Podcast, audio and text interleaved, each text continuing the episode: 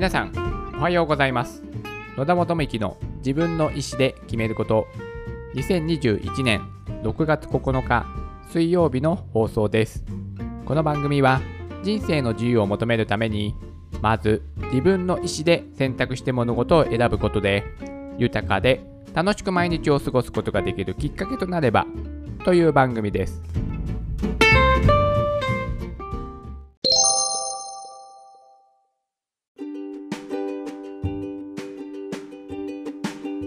毎週水曜日は先週を振り返るお話のコーナーです。はい。先週もですね週末は特にね出かける用事がなかったので、まあ、1週間を通してですね、まあ、相変わらずの巣ごもり生活をね送っておりました。特にですね緊急事態宣言中であるから外に出かけてないっていうことではなくてですね、まあ、何かね自分が行きたいと思うイベントがね、そういう情報が入ってこない。まあ、やってないのかもしれないですよね。またね、イベントがその大々的に。はい。まあ、そういったね、こともありつつ、私はですね、もう巣ごもりで、まあ、最近はですね、プログラミングのね、勉強を一生懸命やっております。私が勤めている会社の社内研修としてですね、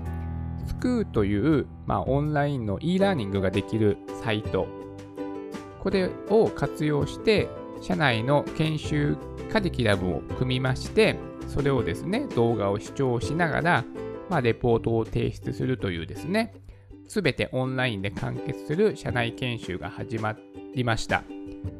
それでこのスクーというのはですね私はま以前から知っていて無料の範囲内でね利用していたんです。ライブでね講義を行うんですけども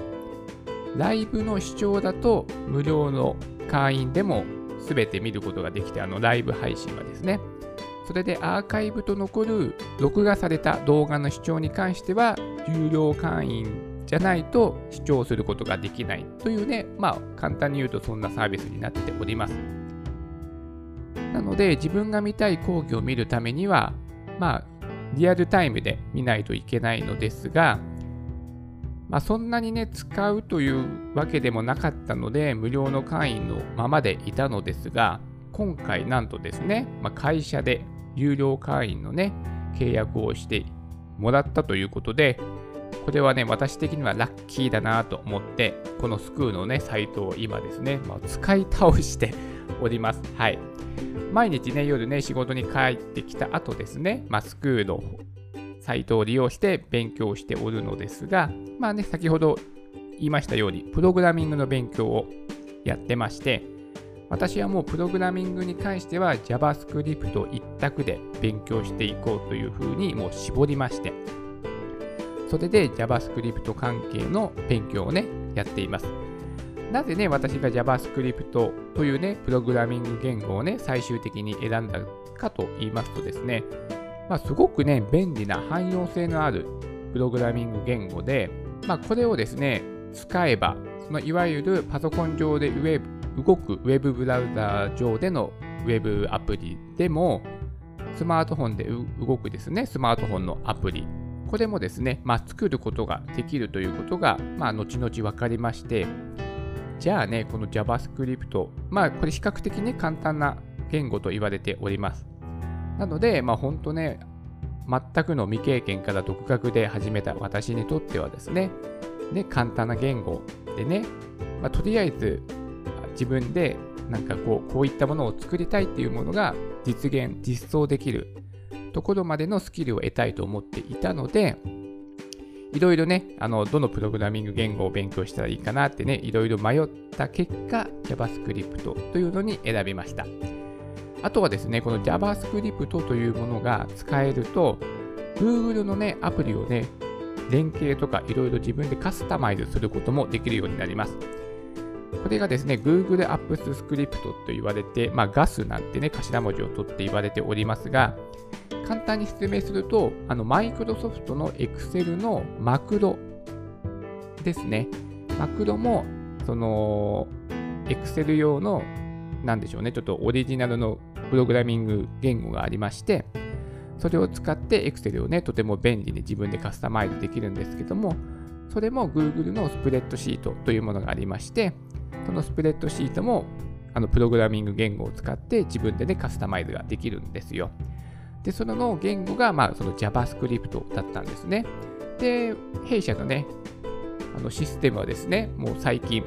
えーと、Google のアプリで統一しようということになりまして、かつ私がね、その社内システムを普及する担当になっております。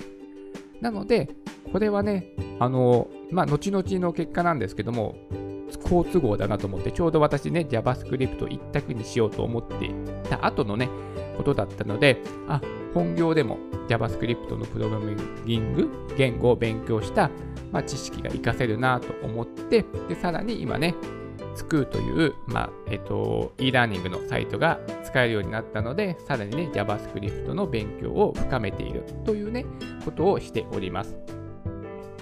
あとは、えー、そうですね、自分の、まあ、会社のことで言うと、先月に経営計画発表会というのがね、行われました。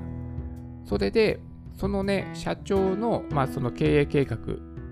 を発表するスピーチをちょっと私で文字起こししてあげようかなと思ってやったんですよ。まあ、比較的ね、軽い気持ちで始めたのですが、これがね、意外と大変だったなと。何が大変だったかっていうと、まずね、音声のね、質が悪くて、あのー、なんでしょうね、そのビデオ撮影もね、してもらったんですよ、業者さんに頼んで。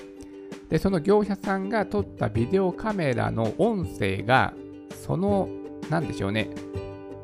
えっ、ー、と、ミキサーから直接、そのオリジナルの音源を撮っているのではなくて、普通の家庭のね、ビデオカメラの撮影のように、そのね、環境の音をね、録音してたんですよ。なぜね、ミキサーから直接マイクの音を拾わないと思ったんですけども、だからその大きい会場だったので、その環境音っていうかですね、音がすごくワンワンワンワン響いた音声だったので、すごくね、聞きづらくて。それで、私ね、音声入力でその音声からパソコンにつないで音声入力を使って文字起こしをしようと思ったんですが、その音声が悪すぎて音声入力ができなかったんですね。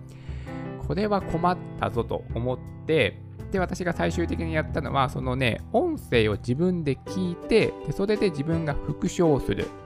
で、その復唱した自分の声を音声入力で文字起こしをするっていう方法にしました。はい。で、そうして、まあ、約25分ぐらいのスピーチを文字起こししたんですけども、まあ、文字起こし自動でね、音声入力で文字起こしした後に、まあ、それでもね、あの正確とは言えないので、その話し言葉と書き言葉が違うように、ちょっとテキストで文字ベースでちょっと手直しとかしたり、間違ってないかね、またもう一回聞き直したりとかですね、まあ、聞き取れないので、なかなか音声が悪くて、これなんて言ってるんだろうなって、もう何回も何回も聞き返したりとかしてですね、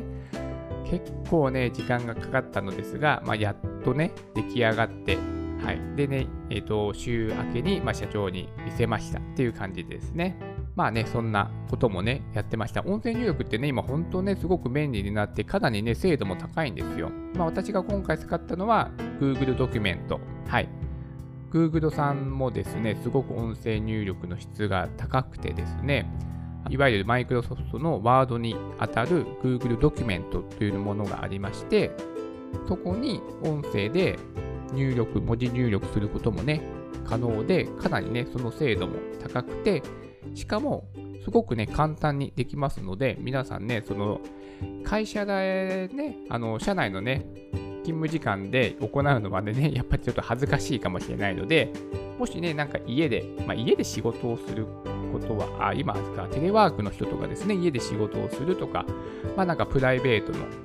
うん、なんでしょうね、ブログ的なものを書くとか、そういった時にはですね、ぜひね、音声入力をね、活用すると、すごくね、仕事が早くなります。まあ、感覚的には1.5倍ぐらい早くなるかなと思ってます。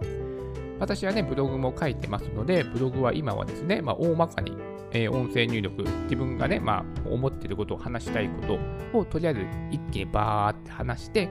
で、そこから間引いていくっていうことをね、してます。はい。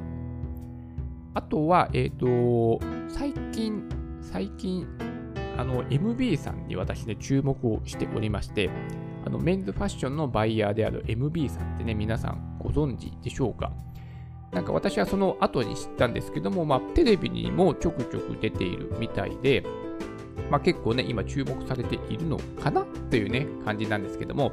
私がこの MB さんを知ったのは、確か2年前ぐらいにホリエモンチャンネルに出てたのを見て